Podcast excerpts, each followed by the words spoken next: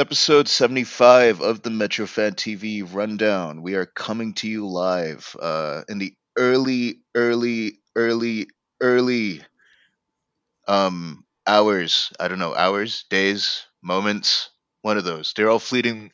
They're all fleeting fragments of time, anyway, of the 2023 preseason. Uh, preseason may be finite. Your time on Earth might be finite, but as we all know, Wu Tang is forever. It's Lens and Juan, uh, as usual, coming to you to discuss, to discuss the various happenings. And there have been a lot of happenings, haven't there? How are you today, Mr. Escalante? Zashiburi des. Genki desu yo. Genki desu ka? Hi. Okaeri.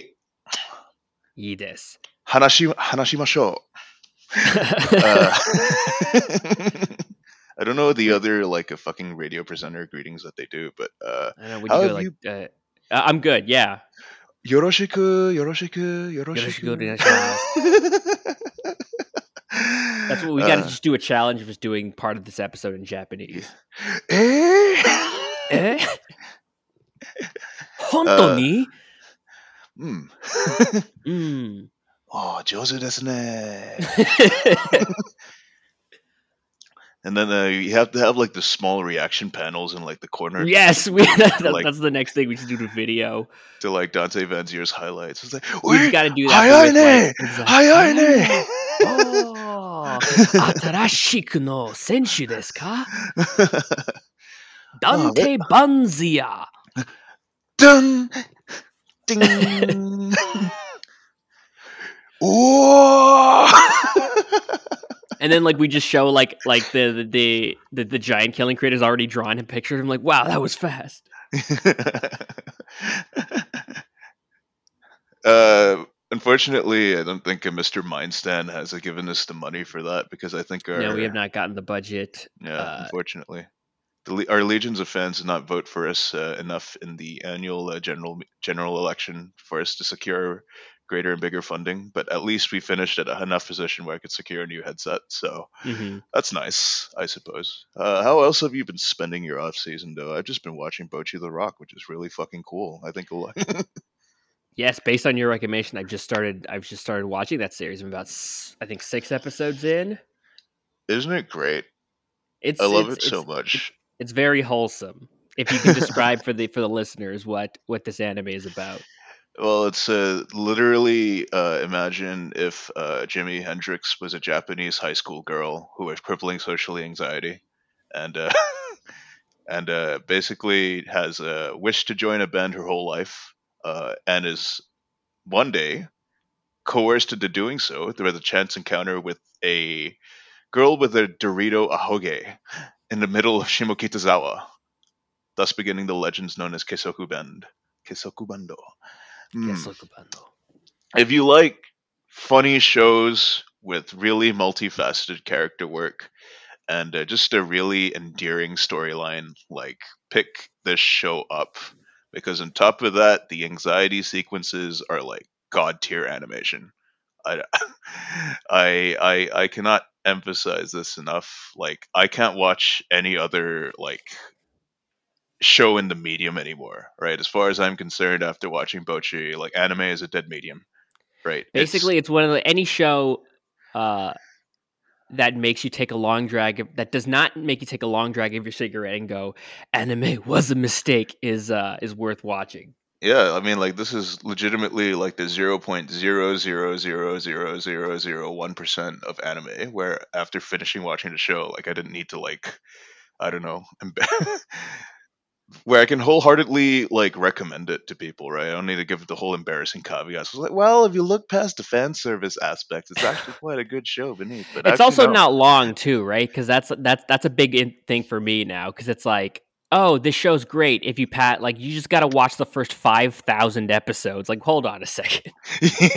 I'm looking at you, Naruto. One Piece. One Piece, yeah. The, some of those other long runners, like uh, it's always those fucking Shonen Jump shows, right? Like uh, exactly. just They're the just printing money at this point just to Yeah. pump out as many episodes as possible. Running you land on a formula and you stick to it.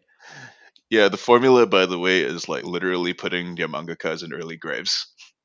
Yeah. so like uh, as much as I enjoy some of the uh, what is it the series is from that from that magazine like my god man like uh, the work culture is fucking terrible dude jesus christ oi oi oi oi what else is new though but yeah i mean seriously um if you haven't already done so watch Bocchi the rock there are no bad characters the While the we're on the topic of anime, oh, sorry, keep sorry, keep going. Oh no, the showrunners basically said, "So who do you think is the best girl?" And they all said yes. But anyway, uh, what what is it you wanted to say? Sorry. well we're on the topic of anime, as as the listenership of this episode uh, fluctuates drastically, uh, soccer anime. What what what what are we talking about? What are do do you do you recommend any particular soccer anime? I have one on my brain, but I don't know if you have any other thoughts. Oh no, because I haven't really been keeping up with a lot of those series. I mean, I did watch Aoashi. The season first season was good enough, I guess. Uh, it's a pretty. It's actually kind of a generic story, though. I don't really say it's quite anything super special, but at least Mhm. uh, you know the it's very clear that the mangaka's knowledge of soccer is pretty deep, as much as he is like a giant Barca wanker.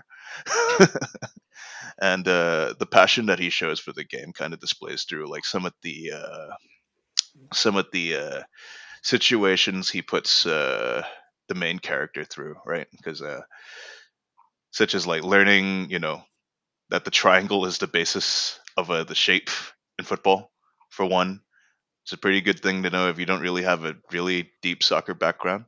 And what I like about it, especially, is that it kind of takes the more grounded approach that what made Haikyuu so good, right? Is that, yeah, I mean, it's obviously still like a comically exaggerated. I mean, like, it's still a kind of, wouldn't say it's 100% realistic, but it sure is like a lot more grounded.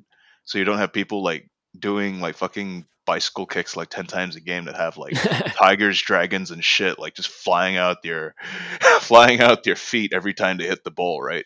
So um, I would probably say that if you like a slightly more grounded soccer series, it would probably be up there. Uh, I have not watched Blue Lock yet, so um, I have Mm, no I have no comments in that. I heard it's really No. good, but uh, what is it? Uh, battle royale style shows don't really uh, do it for me uh, as Mm. much, but maybe I'll give it a chance. I don't know. I think in this parish we're both big fans of Giant Killing. Yes, yes, Yes, in that ter- a very realistic, no, no, uh, no Captain Tsubasa style antics in Giant Killing. Um, there was one that I read in high school. It was called Whistle, which uh, another realistic show, but set in a high school. So it was very much of like young young player wants to wants to be- needs to believe in himself to get to the next level, but there's no um, there's no weird like ki- moments where two players kick the ball at the same time. And I think this one was made around the 22 2002 World Cup, so there's a bit of that floating in there. Ah, yeah. So that's probably when like the mania was at its highest, wasn't it? I'd probably say. Well, uh, yeah. I mean, it's been a while since we've had a series. I think. Uh, I think. Uh, I think it's been a while since we've had a big budget adaptation of a notable soccer manga slash series of any kind. So, um, I mean, keep an eye out for Aoashi. I think uh, I've read ahead the manga, and I can tell you that I think the subsequent seasons will probably be a bit better than season one. Haikyuu is pretty similar in the same way, right? I mean, season one was kind of whatever until uh, the second half of the first season, and then from there it just never looks back. So, um, I get similar vibes. This this tends to happen with sports shows quite often, unless you're like I don't know, you're, unless you're Slam Dunk or something. But Mhm. that's just like, but Slam Dunk is like the gold standard, right? So, What member of this New York Red Bulls team do you think could we get to watch uh, a soccer anime? Which actually, does anyone in this team do you think they watch anime? yeah, I mean, uh, what is it? Omar So like said he watched Attack on Titan. Carl Oh, Duncan really? has watched Naruto, if Oh, I'm not right. mistaken. But I think uh, the one who'd most likely I would probably say is a dark horse pick is Christian Cáceres Jr. Because uh, if you know how big Captain Oh, Tsubasa is in Latin America, right? Super Yeah. campeones, as they call it. Super campeón. Yeah, if you could get a Spanish dub of that, I'm pretty sure it would blow the fuck up. And uh, half the time I'm looking at manga scanlations, right? And the second most popular one behind English, of course, is the Spanish fan translations. So naturally, I think um, there's a huge market there, right, for soccer related content in Latin. America. Uh, it just needs to be presented properly, of course. Because I mean, what is it ultimately than just a cartoon from Japan, right? that entertains people. It's kind of all it is. Um, I think okay. So now that we've uh, gotten, but I think we should probably actually move on to talk, actually talking about the things that people uh, people tune in to hear about, right? Um, real soccer. Unfortunately, we have to talk about 3D soccer, Oh right? gosh. Yes, as much as I would like to have this be the the first the first uh the, the first um episode of uh, Bocchi the Rock Fan TV, I can't actually do that. So that's going to have to be for a separate time. We could probably get some of our other pals who've watched the show to come on the show and talk about it. But um we have team news to discuss, aren't we? I think uh, I can see that the uh, the various uh, social media channels are a buzz of a couple big news items. Of course, uh, as we mentioned at the top of the episode, a certain Belgian is on his way by the looks of it, right? Pretty big price tag from uh, Union Saint Gilloise, I believe. I think that's, yeah, from Union Saint That is that is the right? team. In uh, the Jupiler Pro League. Uh, Dante Vanzeir, kind of a hybrid winger slash striker, from what I understand but Mhm. uh, has mostly been playing in a two striker formation, right at the tip of the spear for Union. And uh, I mean, I think uh, if I'm not mistaken, I think he's got a pretty decent goal scoring clip. Something like uh, what is it? I think 47 goals and uh, 62 league appearances or something. 43 and lines. 79. Uh, yeah, 43 and 79. That kind of makes more. Uh, yeah, that kind of sounds a bit more like it. And you know, that's a pretty decent clip by any means. So uh, I think um, just on that basis alone, it's a pretty pretty exciting signing, right? And I think uh, based on the uh, profile and the playstyle, certainly do think that uh, that's something to whet the appetite of the fans going into the season. Mhm. Um, and uh, just a little bit of, uh, you know, I think uh, obviously we did watch some tape uh, on Vanzeir before uh, the episode, and I think um, we definitely have some opinions on how this is going to play out, basically, right? And uh, I think you'd agree with me that the thing that stands the most about stands out the most about his game, of course, is his uh, pace and uh, how direct he is running at goals, running at goal, right when he's on the break. Um, this is a continuation, I would probably say, of a certain type of attacker that we've been targeting pretty heavily over the past maybe two or three windows, right? I think if you look at um, I think if you look at a lot of uh, the types of attackers that we've targeted, they all kind of fit this profile, right? Guys who uh, like the ball at their feet, who are very direct, powerful runners, right? Who just basically like to make a beeline for the goal as soon as possible, right? I mean, I think this kind of fits that idea of, uh, you know, hitting teams on the break and the offensive to a T, right? We've recruited a lot of those kinds of guys, right? Whether they ended up playing for the club or not is one thing, but we can basically just list them down, right? I mean, first of all, in that first window, Patrick Klimala, Sead Mhm. Haksabanovic. In that second window, Lewis Morgan, Luquinhas, right? Even last winter, that was Dylan Vente from Roda JC that we were linked to, who was very much a similar player, right? When Jochen Schneider first came in. And now it's Dante Vanzeir, right? Who's sort of the uh, latest in this uh, latest in this line of players. Um, I think Elias Manuel was kind of similar, uh, but I don't know. I think uh, it's a bit hard to get a good read on players that don't have a extensive video library, seeing as how he was like I think uh, what 18 years old playing uh, in Brazil. So not a lot of great footage there. Couldn't really make a judgment before he came over. But Vanzeir is someone who I think, uh, I mean, is a pretty well established pro at this point, right? And it kind of uh, builds on the age profile that we've been targeting the past few years, right? I mean, uh, Lewis Morgan and Luquinhas as well, right? Guys in their mid 20s about to enter the peak of their careers who, uh, yeah, guys in the in their mid 20s about to enter the peak of their careers who are just kind of i guess looking for their biggest payday yet probably i would say right so these are guys who are coming in giving us their prime years and that's hopefully when they're best as their players right i mean not so much a stepping stone so much to say in some cases as much as it is perhaps a destination for their prime earning years, I'd probably Mhm. say. And I think that's exactly what we've given Vanzeir here, right? I mean, it's a pretty big sets looks set to be a pretty big DP contract. He has apparently been scouted extensively over the past few years. Uh, and they seem to think that he fits the profile for the types of attackers that they looked for, right? So I think all signs kind of point towards a continuation rather than a departure, I think, from the previous transfer strategy, if you break it down like that. Um, I don't know. So I think obviously people would probably think that this points towards uh, four triple two um, formation coming back into vogue for 2023. But I'm curious to think if you have any other ideas based on what you've seen, Juan. Um, I think,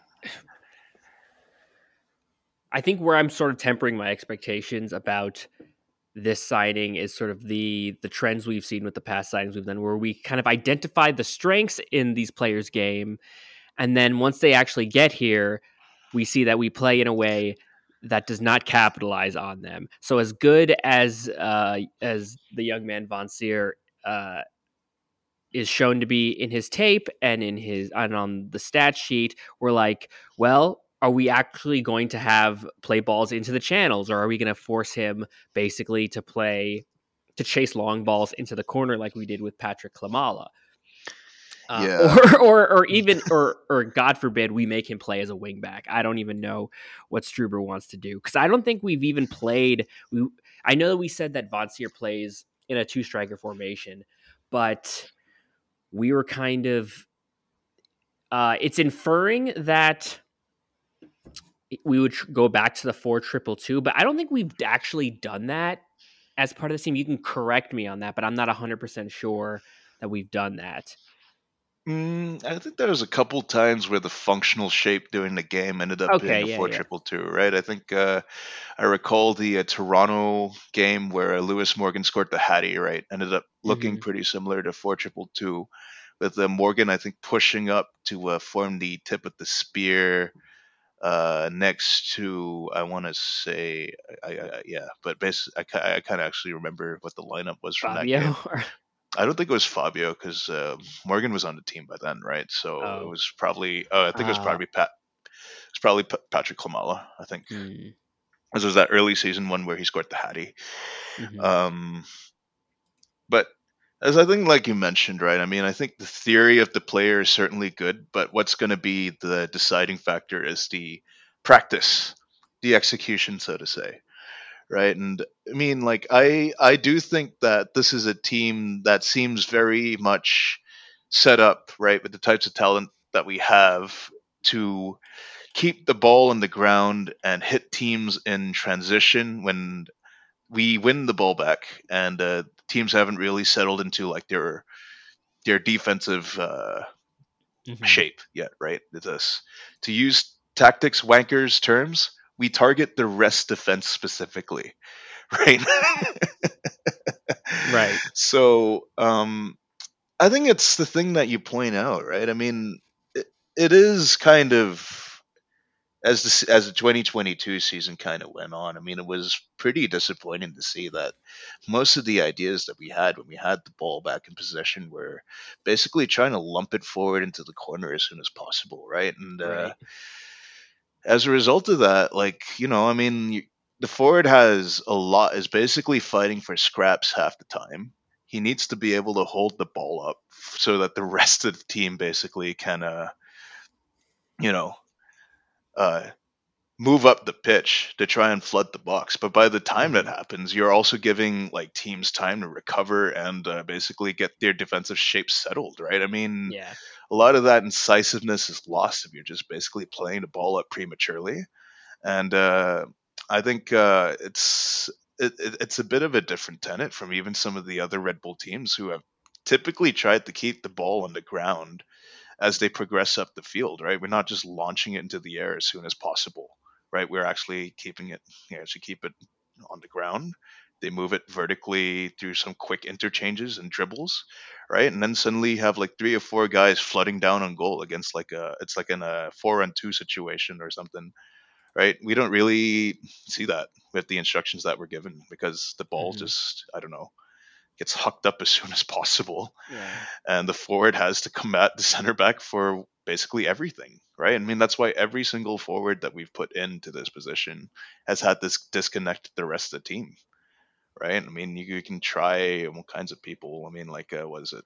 Klimala, Barlow, even Elias Manuel last year. I mean, Mhm. they're all kind of being put into uh, this situation, right? And at some point, something has to give, right? Because I mean, uh, it's been the third probably say it's the third window in a row now where we've had a marquee attacking signing be brought in, right? And these are not cheap signings by any means of the imagination, right? I mean, uh, Klimala obviously cost about what four to five million dollars. The Mhm. Quinones was a three million dollar signing. We gave Lewis Morgan two million. We traded two million dollars for Lewis Morgan to come over.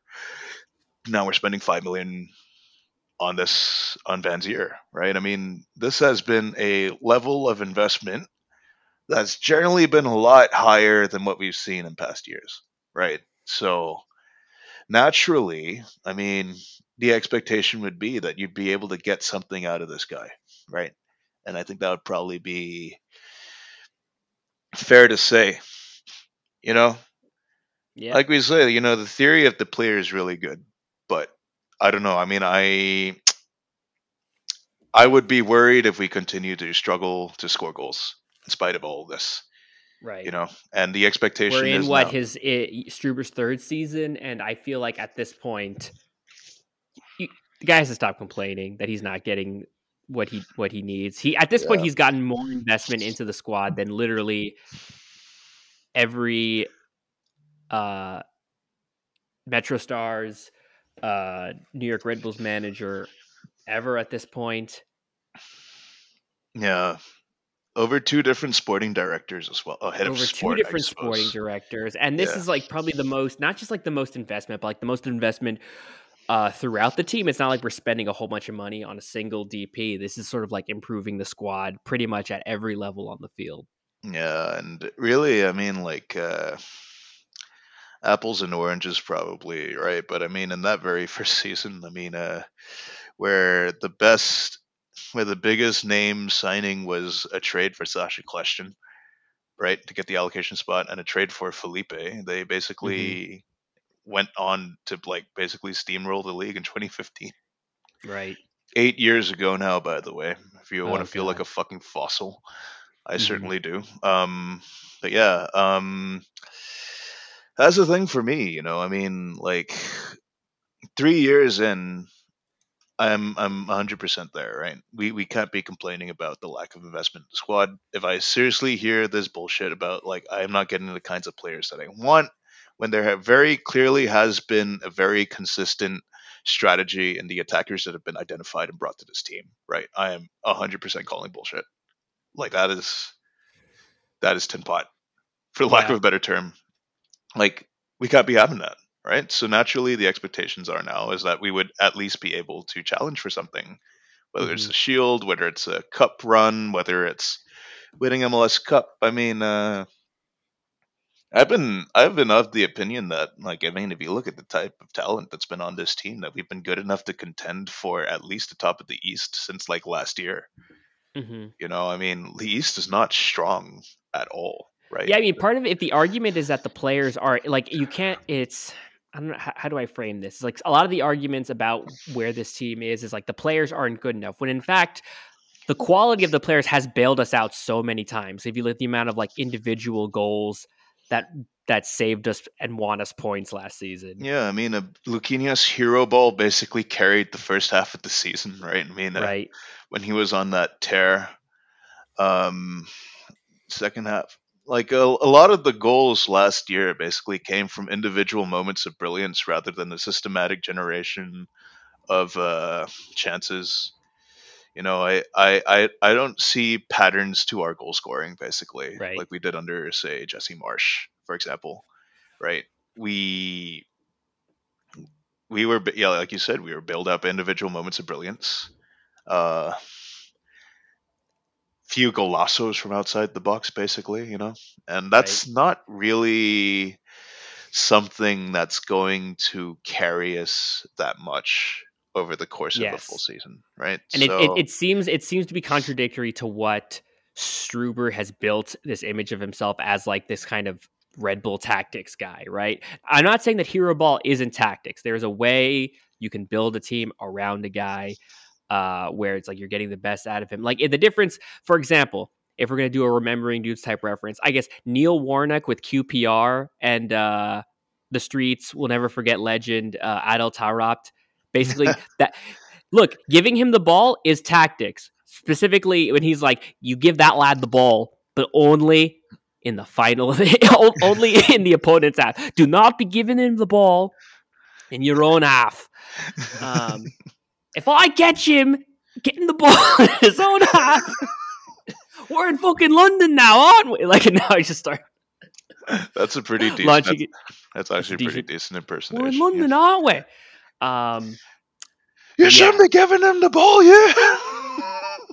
right but i guess to get on topic like uh we're not necessarily putting these quality players in positions to score these goals as much as these are guys are picking up the loose second balls and not you know making use of the space that they get it's just it's not fun soccer to watch if you want to be the guy who's like we got this team playing in this great way and we're not we're not seeing it Yeah. Yeah. Yeah. I think that's a pretty good summation of where we are, aren't we? Right Basically, uh, Um, if if if we want to get into Vanzeir a little bit more, I guess looking back through, I guess because I think this kind of started like what kind of formation that we're going to look into as the we're speculating on the four triple two. Uh that I guess that's contingent on. I want to say like who our striker core is actually going to be going into the season because we suddenly in this case where we're signing one striker but instead of basically having a striker core of five we're going to move that there's this uh, move, uh, offloading Patrick Klimala so we're, suddenly we're back to where we were before the season started Yeah. having four strikers yeah. um, only only two of which have actually played games. I don't know how many of them. Well, they have actually played together. If you want to count Elias Manuel and Tom Barlow. Um, as much as we were talking about the four triple two, I might. I'm I'm curious. We might actually go back to what we were doing last season, um, which is a three man back line playing two wing backs, two center midfielders, and then some combination of three up top, either two strikers and then someone in the pocket behind them, or uh, one striker leading the line, and then two guys in the half spaces. Interestingly enough, uh, Real Union Saint Gilloise, would you know uh, Vanzeir's team, pretty pretty consistently plays a three man backline. Pretty much plays the exact same formation that we were Right. looking at for most of last season, and he Mm. was specifically playing as one of those two strikers with a guy in behind him. Right, right, right. He'd sort of be playing like the stretching role, so to say, right? I think, Yes. uh, so I, I think that's something that I definitely didn't consider. Right, is uh, the three man back line looks tend to tended to be kind of like a three five two in function, basically. Right. I think um, Yeah, either way, we've been trying to play with two strikers for most of last year. Right. I mean, uh, whether that's deploying, I don't know, uh, Omir Fernandez, Lewis Morgan, et cetera, et cetera, et cetera, next to Patrick Mhm. Klimala. But I think to harken back to this, to what you touched upon, which is reverting to square one, right? I mean, it certainly does kind of feel that way, right? Because I would be pretty disappointed. I'm not going to lie. If um, we don't at least see Klimala and Vanzeir like up top alone at some point. That's know, I, I. I'm just like that. Why not have that? I don't understand why we can't. I think the argument about offloading Klimala is that he takes up an international spot, which I'm like, okay, who are we? Does that I, like the argument is that like we're gonna right? we're gonna get rid of Klimala and then that suddenly we're gonna have money to get this great striker that we have. Like, no, I don't think I don't think that's the case. This is still Gerhard Struber, Jochen Schneider, Denis Hamlett. I don't think we're gonna get this mystery striker that no one has ever heard of and uh, you know and fill out the striker core with the season having not even starting like retooling during the summer i don't know what people are getting at. Um Yeah, and i don't I I, don't think this this takes i mean if it's a young dp or dp like uh, this is above above the cap i don't understand what you know what really what the argument is yeah, I mean, uh, for a team that's apparently as rich as Red Bull, being like, I guess, paying Mhm. above that shouldn't really be a fucking problem at all, right? I mean, uh, just honestly speaking. Uh, so, um, I think um, this, I, I, I've always just really just found the whole uh, positioning of it as a binary to be like completely disingenuous, to be honest with you. And I think um, a lot of it is kind of fueled by the fact that he's become a bit of a light, a lightning rod, I suppose, for criticism. Which I again, I mean, I don't really think is quite a fair assessment at all because I think he's kind of been thrust into a role that doesn't suit his best attributes, right? I mean, I think um, we've touched upon this quite a lot, but none of none of our forwards are basically guys that are going to be good at banging out like winning 50-50 balls at a good clip, right? They're not target men, so to say, right? The closest thing, none of them are Urari Poulsen, basically, is what Right. I'm trying to say, right? Like, I think. Um, But we're gonna try to make Dante Vanzeir wrestle with center backs for 60 Ah, minutes before yeah, pulling him off nah, for then- Tom Barlow. Yeah, and that would just be just some really grim shit, man. Because like, what are like, that would be Or no, that not would Tom be- Barlow, Cory Burke, but still. Oh yeah, Cory Burke. Yeah, that's right. But but nevertheless, um, this is this is the thing that I'd kind of want to see, right? I mean, I think uh, you you you mentioned this, I think uh, earlier in the four triple two or three five two, but no matter what we're doing, right? Whether it's the four triple three or the three five two, we cannot leave the striker so isolated, fighting for scraps like ninety percent of the game, right? It's like it's like Um, when Brian White left. It's like he started scoring goals for for for the Caps. I'm like, why do we get rid of why do we get a, a Brian White and keep Klimala? Like, have you noticed that he was getting the ball? That they were playing the ball to him. That they were play, putting the ball on his head, which we were not doing on this team. Yeah, I mean, even Brian White kind of looked a bit, kind of struggled a little bit in the Gerhard Struber system, didn't he? Right. Uh, anyway, he was gone to Vancouver, and after that initial burst, like he's proceeded to do absolutely nothing. So I don't really think uh, we missed too much in there. We got a pretty big payday out of it, though. Pretty decent sum of cash. Right. Um, and I think in the end, I mean, that's just a decent value trade for everybody involved. So um, I don't think we particularly miss Brian White, so to say. Right. Do you think if Um, Clem, like, it, you think if it was reversed and we had Cory Burke on the team last season and Patrick Klimala was on uh, the Union, do you think Klimala would have gotten more goals last season? I mean, it's a lack of ser- it's it's a service it's a service question, isn't it? So I mean, like, like, Cory I- Burke got marginally more goals than Klimala did last season, and I don't and I don't think Cory Burke would have got put up those numbers if he was here. probably not. No, I mean, like, you, you like though you see the way that Philly attack, right? Like that is sort of uh, the idea of there being a more cohesive, attack, cohesive bunch of ideas in attack. You know, and here's the thing. I mean, like if if Jim Curtin can be getting the Philly Union to be playing something resembling a Red Bull team, I don't see why the manager that we paid two million dollars for to come Right. and coach a Red Bull system for a Yeah. Red Bull team, having had most of his coaching education in the Red Bull system, um, can't. Right? Yeah. There was a goal that Burke scored against New York City FC in the playoffs that uh that just sticks in my mind where he had the ball and then he passed it to one of his teammates and then immediately ran into space and then the teammate passed into that space and then he scored. Yeah, I mean, I, Do you don't. think? Do you think are, are we able to rep? Do you think we can replicate that under Yeah, I didn't, I didn't even see acumen? like I don't even see like two guys, let alone like three, making secondary runs into the box once the ball went out wide, like at all last year. We were kind of doing. have the guys play one twos.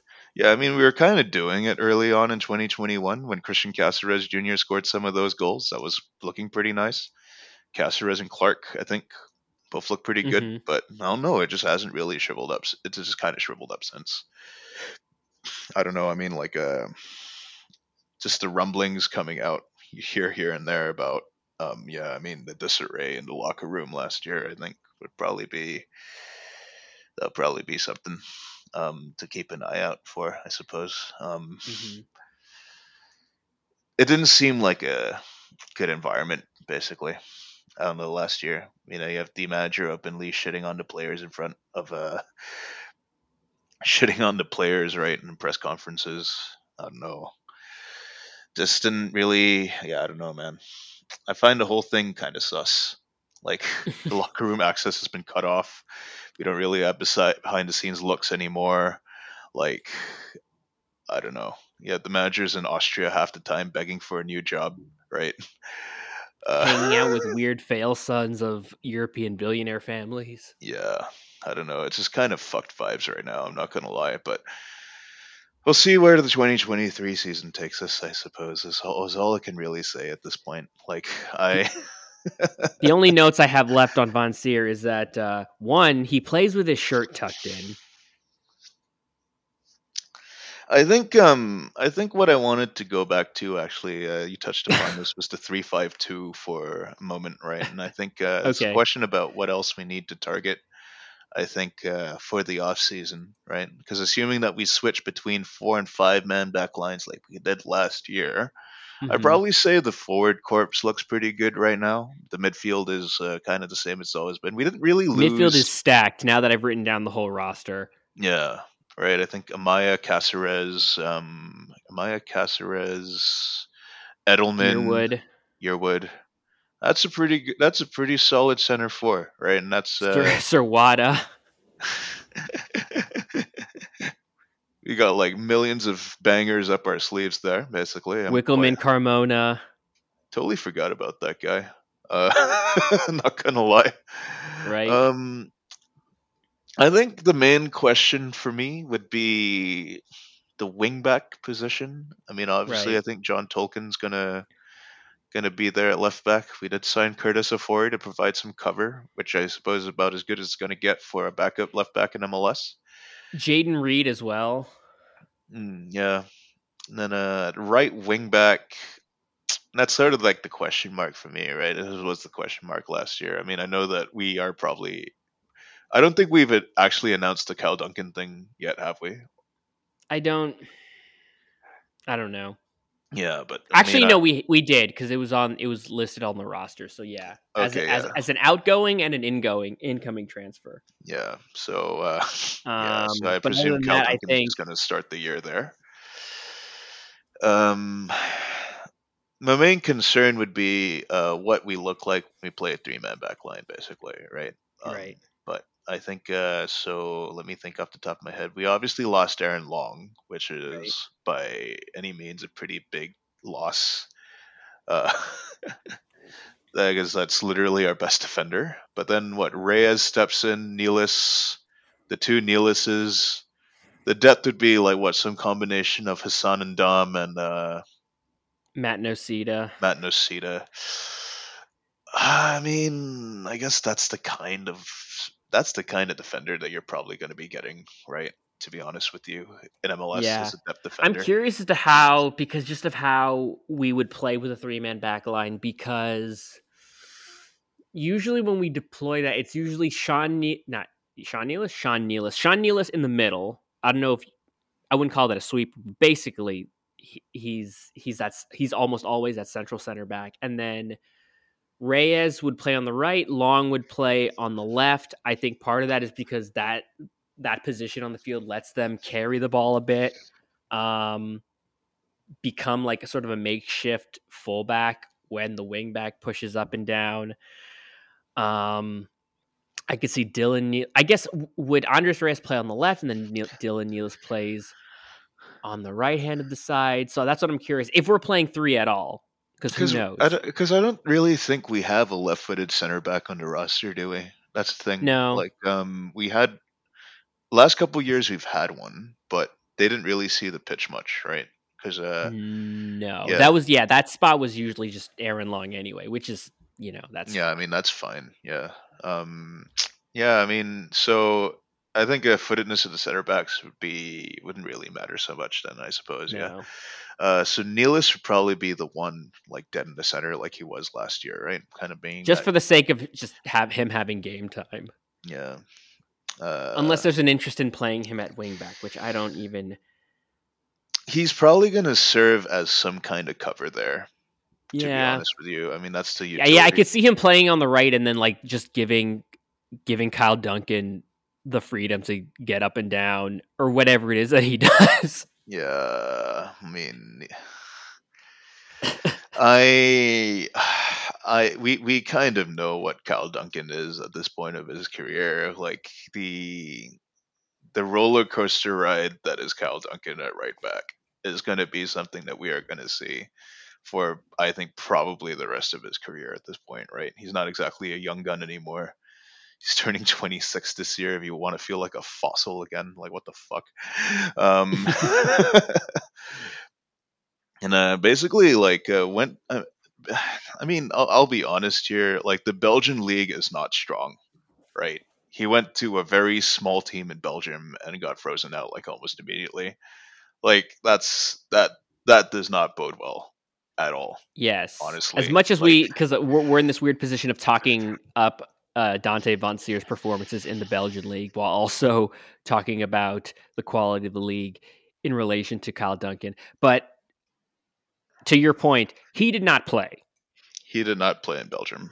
And he did not play in Belgium. That's a pretty low bar to clear. I'm not going to lie to you. I mean, look, not to like, I mean, like, that's the thing again, right? I mean, like, the relative level of strength in Belgium, like, uh, once you get past the big teams, is not good. I mean, just quite frankly speaking, I mean, like it's they, they, they somehow they somehow they found a league in Central Europe where defenders care less about defending than the Bundesliga, and it's in Belgium. Right. Like, like the quality of some of those pitches as well, man, is fucking shite. I'm not gonna lie. Not good. Proper muddy. Just looking at just for the reference of like just looking at games. uh was it Ostende played Saint Gilloise twice? They lost six one and three 0 yeah. Vanzeir got a couple goals in one of them. No, and another one and another one. And yeah. Yeah, I mean Sorry. Nope, I just don't know. I'm yeah, at I a mean, loss for words. Yeah, I mean, I was definitely kind of a bit disappointed that that was the best that we could do it right back. I'm not gonna lie. Right. In fact, I think uh, you look past the Vanzeir signing. Most of the other transfer activities has sort of been I don't know, just signing retreads here and there, right? The That's a Burke, good like third of of the signings. We've just literally bringing back guys from last year. Yeah, like yeah. I mean, uh, and homegrowns basically, right? Retreads and signing homegrowns. a homegrown. And this is sort of like the first uh, big big name like bona fide first team guy that we've brought in. I mean, right. You could probably make the argument that we didn't probably need that many reinforcements for the first team to begin with, which in itself kind of uh, implies the notion that the team was actually really good last year. By the way, right? um, we didn't need that many reinforcements for the first team uh, then well, again, like I mean, I don't want to turn this into like a bashing hour or anything, but why is it then that we having this insinuation that the players on the team aren't good enough? You know, I mean, like the activity so far has just mostly been replenishing the ranks of guys who were apparently not good enough last year. Right. I don't get it, but anyway, um, because I I certainly did rate the strength of the team last year. And I think the only way that this kind of makes sense is if you thought the team was good enough to challenge for something last year, which they certainly were. Um, yeah, um, I guess we didn't really need there wasn't really any position I think that had a clear cut need for reinforcement other than center back and perhaps right back. Um, but we've made a decision at right back. We'll see if anything happens for center back, I suppose. But we're already quite deep there, aren't we? I wouldn't say Yep. quite deep, but we really do have quite a few guys, I think, lined up for that position. We'll see where that takes us, basically. Um, my my option would probably be that I feel like we need one defender, but I'm not sure if we're gonna get it. Basically, uh, it doesn't really seem like there's much else in the pipeline going on. Yeah, I Um, would imagine it would probably not even be a foreign transfer. It would probably be an interleague thing. I don't know how much TAM or allocation money or any any variation of or variant of it we have. We were definitely sitting on quite a decent stack for a while, though. I will say. So I mean, like, I don't exactly Right. think we're we're we're short on like uh, the league's Calvinball assets for us to make a move. So I'm not too plussed about that. Right, the transfer will happen when the transfer happens. All we can really do is just wait and wait and see until then. Mhm. Um, as tends to be the case for MLS transfer activity. Yeah, I'm not gonna. The capology of it doesn't really matter because I don't think it's it's really ever really been a factor. To be honest with you, like we've been cap compliant one way or another in the end, so I'm not gonna twist myself into knots over it. Um, yeah, I think um, I think that kind of stands the lay of the land of where we are, right? I mean, I think uh, in the end of the day, I would probably say that this is a team that would probably be good enough to challenge for something. I mean, at the very least, I would expect this to be in the mix for top of the East this year. If we do not get off to that kind of start, I mean, like, you really, I, I, I don't know. I mean, I, if, if we, if we are not, like, when are you going to start asking questions, right, of what's going on here? it's basically where I'm, where I'm at. Like, the leash can't be this long, surely, right? Got, you know, I'm tired of it. I gotta say, I'm really tired of it. But yeah, the, the the leash can't continue to be this long. Is basically where I'm at. Um, I think, uh, yeah, I don't know. Do you have anything? Do you have any, any dream transfer maybe that you like to see? I don't know. I don't know if I'm gonna put that out there. A dream transfer. Just do it anyway. Ooh. Okay, here's one off the top of my head. Hakim Ziyech. All right, that would that would that would be that would be pretty sick. I'm not gonna lie. I'm like, oh, that'd be fun. Let's let's just go crazy. Like, just bring me Joseph Gvardiol or something. Like, let's just oh, fucking oh, gosh, go. Wow. He's going to Red Bull, but not Leipzig. but not Leipzig. yeah. Um, その夢は遠いですね。神様お願いします。uh, all right. Um, All I suppose we have to talk about these kits as an These A side. Um, kits. Yes. So they haven't officially dropped, but a le- a leak showed up last night, January 26th, of a store in New Jersey of the back of the new New York Red Bulls change kit, primary kit, alternate kit. Um, and uh, how would you describe it, Lens? it kind of looks like piss. You know, Lewis like- Morgan, how would you say it? Kind of looks like Pesh. you know what the Thank Adidas Morgan. designer did basically uh, is that uh, while they were designing the kit, they were just like re-listening to the old Dave Chappelle "Piss on You" sketch as they filled in the colors. I wanna piss on you, piss on you, I'll piss on you, I'll pee on you, drip, drip, drip. and your body. Oh gosh. Won't you get a whiff of my Hershey stains? Oh gosh. Now we're we're, we're too far into. I wanna pee in your food. I feel like I, I someone at Adidas at Adidas the, the Adidas headquarters in in in Portland was just like, "Oh, we need a new New York Red Bulls kit." Uh, then they opened up a dusty broom closet with like a, a, single window in it, and they just saw what a rejected like Bru- Arsenal bruised banana kit, yellow away kit that's been left in the sun too long, and they're like, "Oh, we could use this." Well, for all you know, it could have actually just been like a really discolored Real Madrid jersey as well, right? Where oh my god, the, the, the mothball accumulation turns into like this. Why really is this template yellow. from 2015? oh no no no! It goes back further. Actually, it's like you know, like it's it, it's like an old Madrid kit, you know, and uh, it was Teka, and they had the uh, Ooh, army yeah. lettering on the back. Yes. Right, like uh, the very first Madrid teams that I remember, in fact, had that kind of lettering, and that's been Yeah. sitting in some dude's closet, getting like burnt out by the sun. And It's like, oh, actually, I like this shade of yellow. But I was like, Dad, it's a Dad. It was supposed to be a white kit. Nevertheless, like what if what if what if we were we were already planning since the beginning of of the development process of this shirt the design process? They, they knew that we were going to sign dante Vanzeir, and they're like we have to make him feel like home. We know what to do. Yellow and blue just like his home kit. Uh, you see, like, see what I hate about this episode in particular is that a we have to talk, a we have to acknowledge the existence of Belgium, and b we have to we have to talk about P. oh yeah, and uh, basically, like now, I think the Vanzeir transfer is a perfect. Uh, what is it? It's part of like the coalescence of those two elements into Right. something that I absolutely detest, which is basically this kit, right? Like, I. I, I don't know, man. At the, at this point, like, uh, I don't know, like, get, there's gonna be a point where we trot these kits out with like the red shorts from last year, and I'm gonna like fucking gag, dude.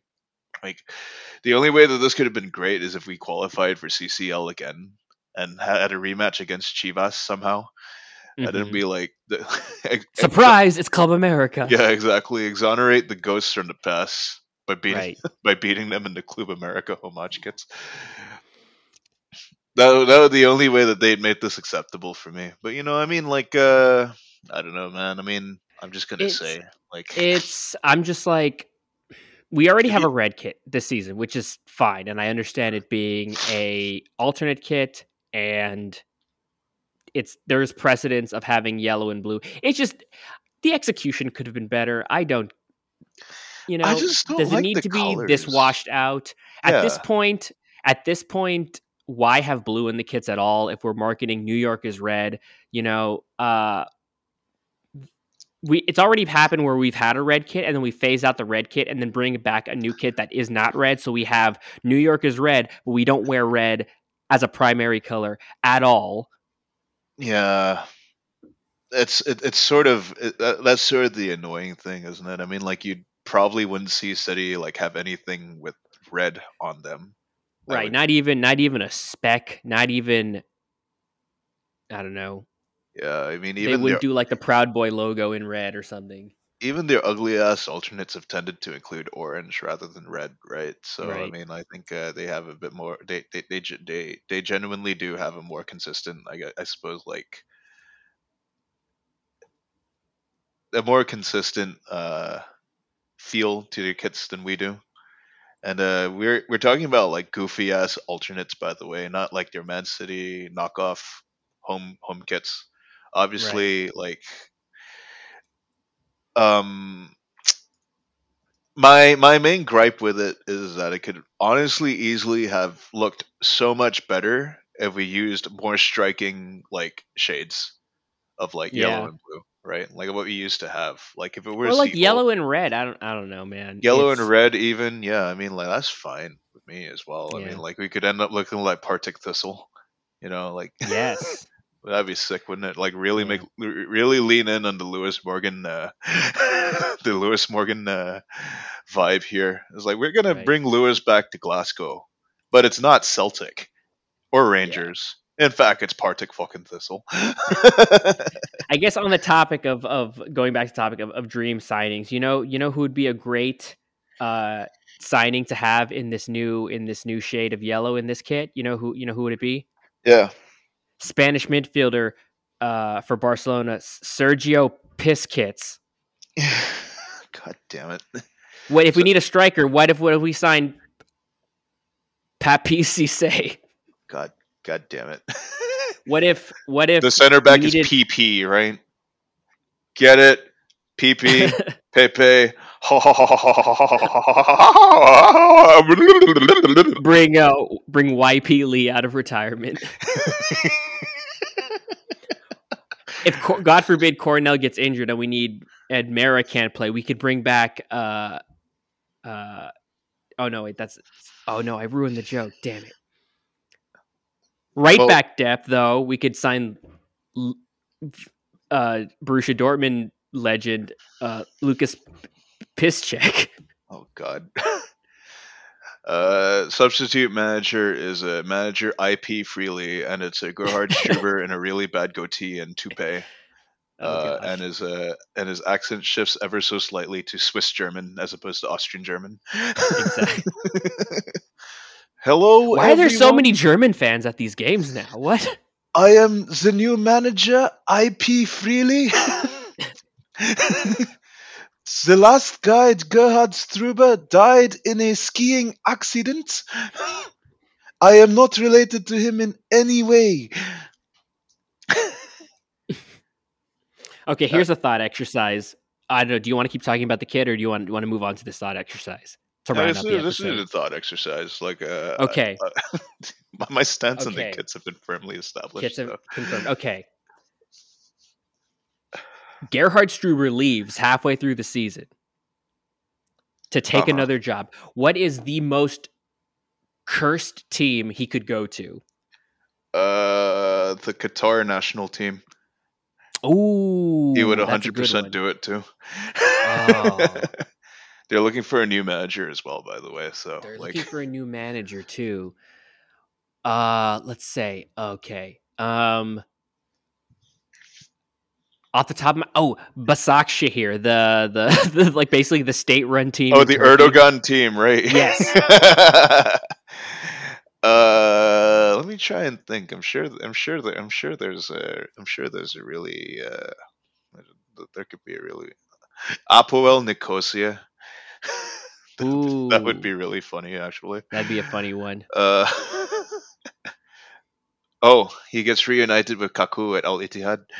Oh my gosh, Oh no, Al Taawoun. Al Taawoun. Sorry. Al. Taawoun, yeah. Uh, Nuno Espírito Santo leaves uh, Al Nassr, or no, no, he does coach Al Ittihad. Never mind. Uh, Gerhard Struber coaching Al Nassr would be very funny, replacing Rudi Garcia. That'd be like the most malevolent vibes, wouldn't it? Yeah. Like, yeah, like like like he obviously when he like like I I don't think he's the type of guy who would uh, take a job that's too far from Europe. So there's like no way he'd go to Asia basically.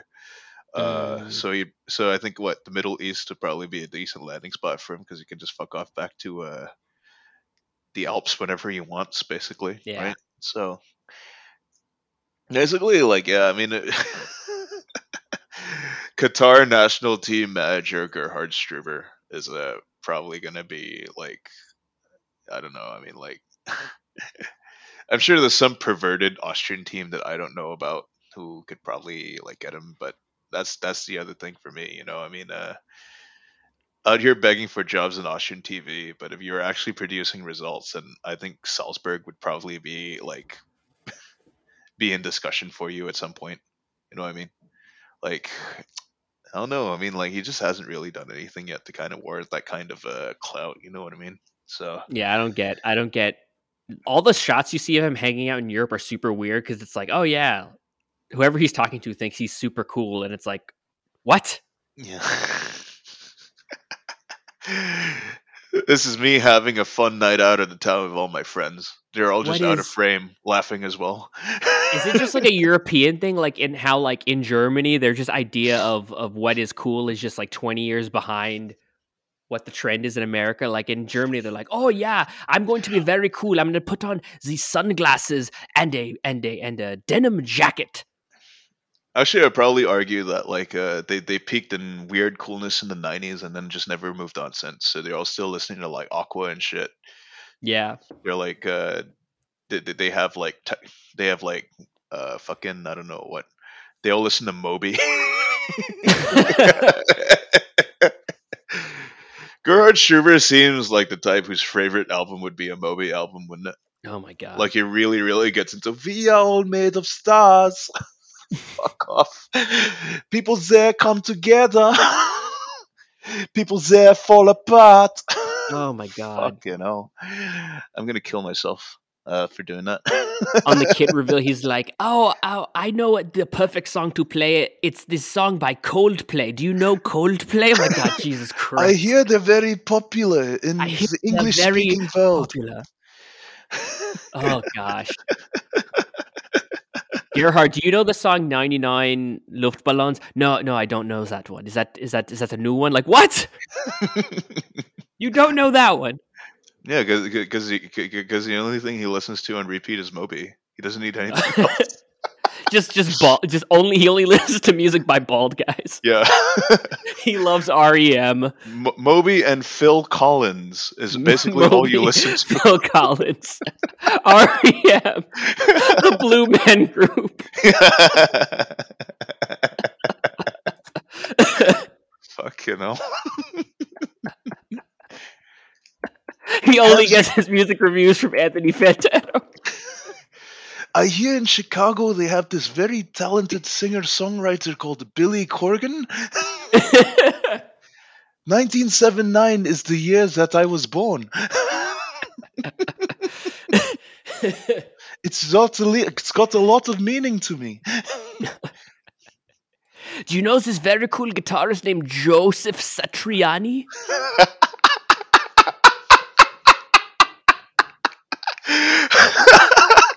okay, I, I- even feel that like just guitar music like that would be like way beyond like his fucking. Uh, Oh, would be, maybe, like, yeah. Like he only listens to. Judas Priest, but only after Rob Halford went bald. no, no, he doesn't like this stuff because it's too violent and it's too aggressive. it messes with my vibes. But the vibes are also, you see, like, like, like, like I always imagine them as being like, you know, like kind of vaguely passive yet like malicious vibes. You know what I mean? So it's not like overtly angry. He has to listen Mhm. to like the most like washed, like family friendly yet like boring shite that you can think of on the planet. Is why I thought like the perfect medium for that is Moby. like, like yeah, like like like like. Like the most fucked guy in your office vibes, you know what I mean? Like, what's he probably Oh, gonna be gosh. listening to? Coldplay, yeah, definitely. like, Panic at the Disco, maybe, you know, shit like Oh that. You know, like I spent five hundred dollars for the Panic at the Disco farewell concert. I cried when they played High Hopes because I still have high hopes for this team. Fuck. Okay, I think this bit's gone on for way too long.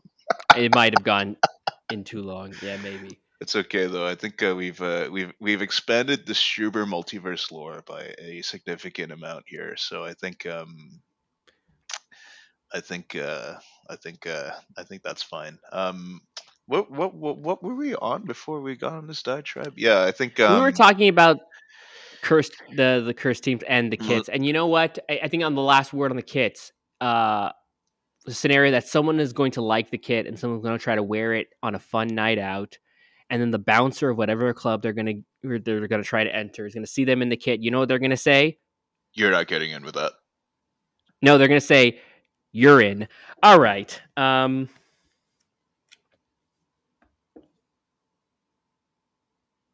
I think Lens Lens is hung up on on on the podcast. Wait, hold on. Wait, I didn't get it. Oh. oh no, I was making a urine joke, but oh.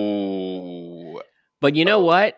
Oh. That's a joke that works better on paper Yeah. than it is as, as my experience performing stand up comedy has gotten me again. I'm sorry. I, I, I didn't mean to. I didn't mean to bomb your big punchline out. It was a bad joke, Lens. It's okay. It's okay. We we learn from our mistakes. That effort was piss poor. Okay, we're back. hey. Hey now. Hey yo. uh, I think um, I will say though, to kind of tie the whole episode together, I, I, will- I, I will, I, I will just close my eyes and pretend that this kit is a uh, send up to a Kessoku band, and it's going to reveal like the like the tag on the inside is pink or something, you know. Yes. And that'll really complete the uh, the uh, that'll really complete it. That'll, re- that'll really tie everything together. You see what I did there? Kessoku Yes. band, zip tie, tie. I'm a fucking genius. Please bringing it all up. together. Sign the kit up. may be piss colored. It's a reminder that the team is number one in our hearts. Yeah, the, the the real piss kits were the friends we made along the way. Exactly. That's uh that's that's the most powerful message that you can get, I think, uh, from a from uh this season. Um, so I think what preseason's probably going to roll on. Um, the season starts in what March? I want to say. I think uh, End of February, early. Well, Yeah. I think their first home game is in March. I think first home games in March, yeah, and then ro- we start into road in February, so we still kind of have a Yeah. long ways to go. Uh, gonna be about a full month before we see actual competitive matches. I think this would be a good time to leave us off there. I don't think uh, I think uh, we'll uh, regroup for uh, pre for early season expectations once we've uh, I suppose uh, closer to the uh, eve of it the season. We'll try and Mhm. see if we can uh, squeeze a round table in in there, uh, like we did last year, because that's always fun when we get our friends on the show. Mhm. Uh, and then we'll yeah we'll see you guys. Uh, we'll see you guys then, I suppose. Until then, enjoy enjoy uh, Belgium. Enjoy um, enjoy the anime that we recommended at the top of the episode. if you're so inclined, like seriously, do not skip out on a BTR, especially like uh, cannot emphasize this enough.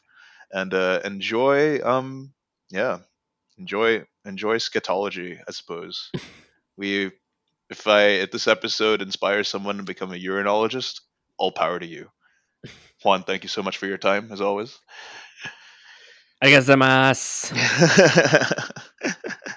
and, this is, Gambarimashita. and this is Metrofan TV saying mata ne. We're gonna Matane.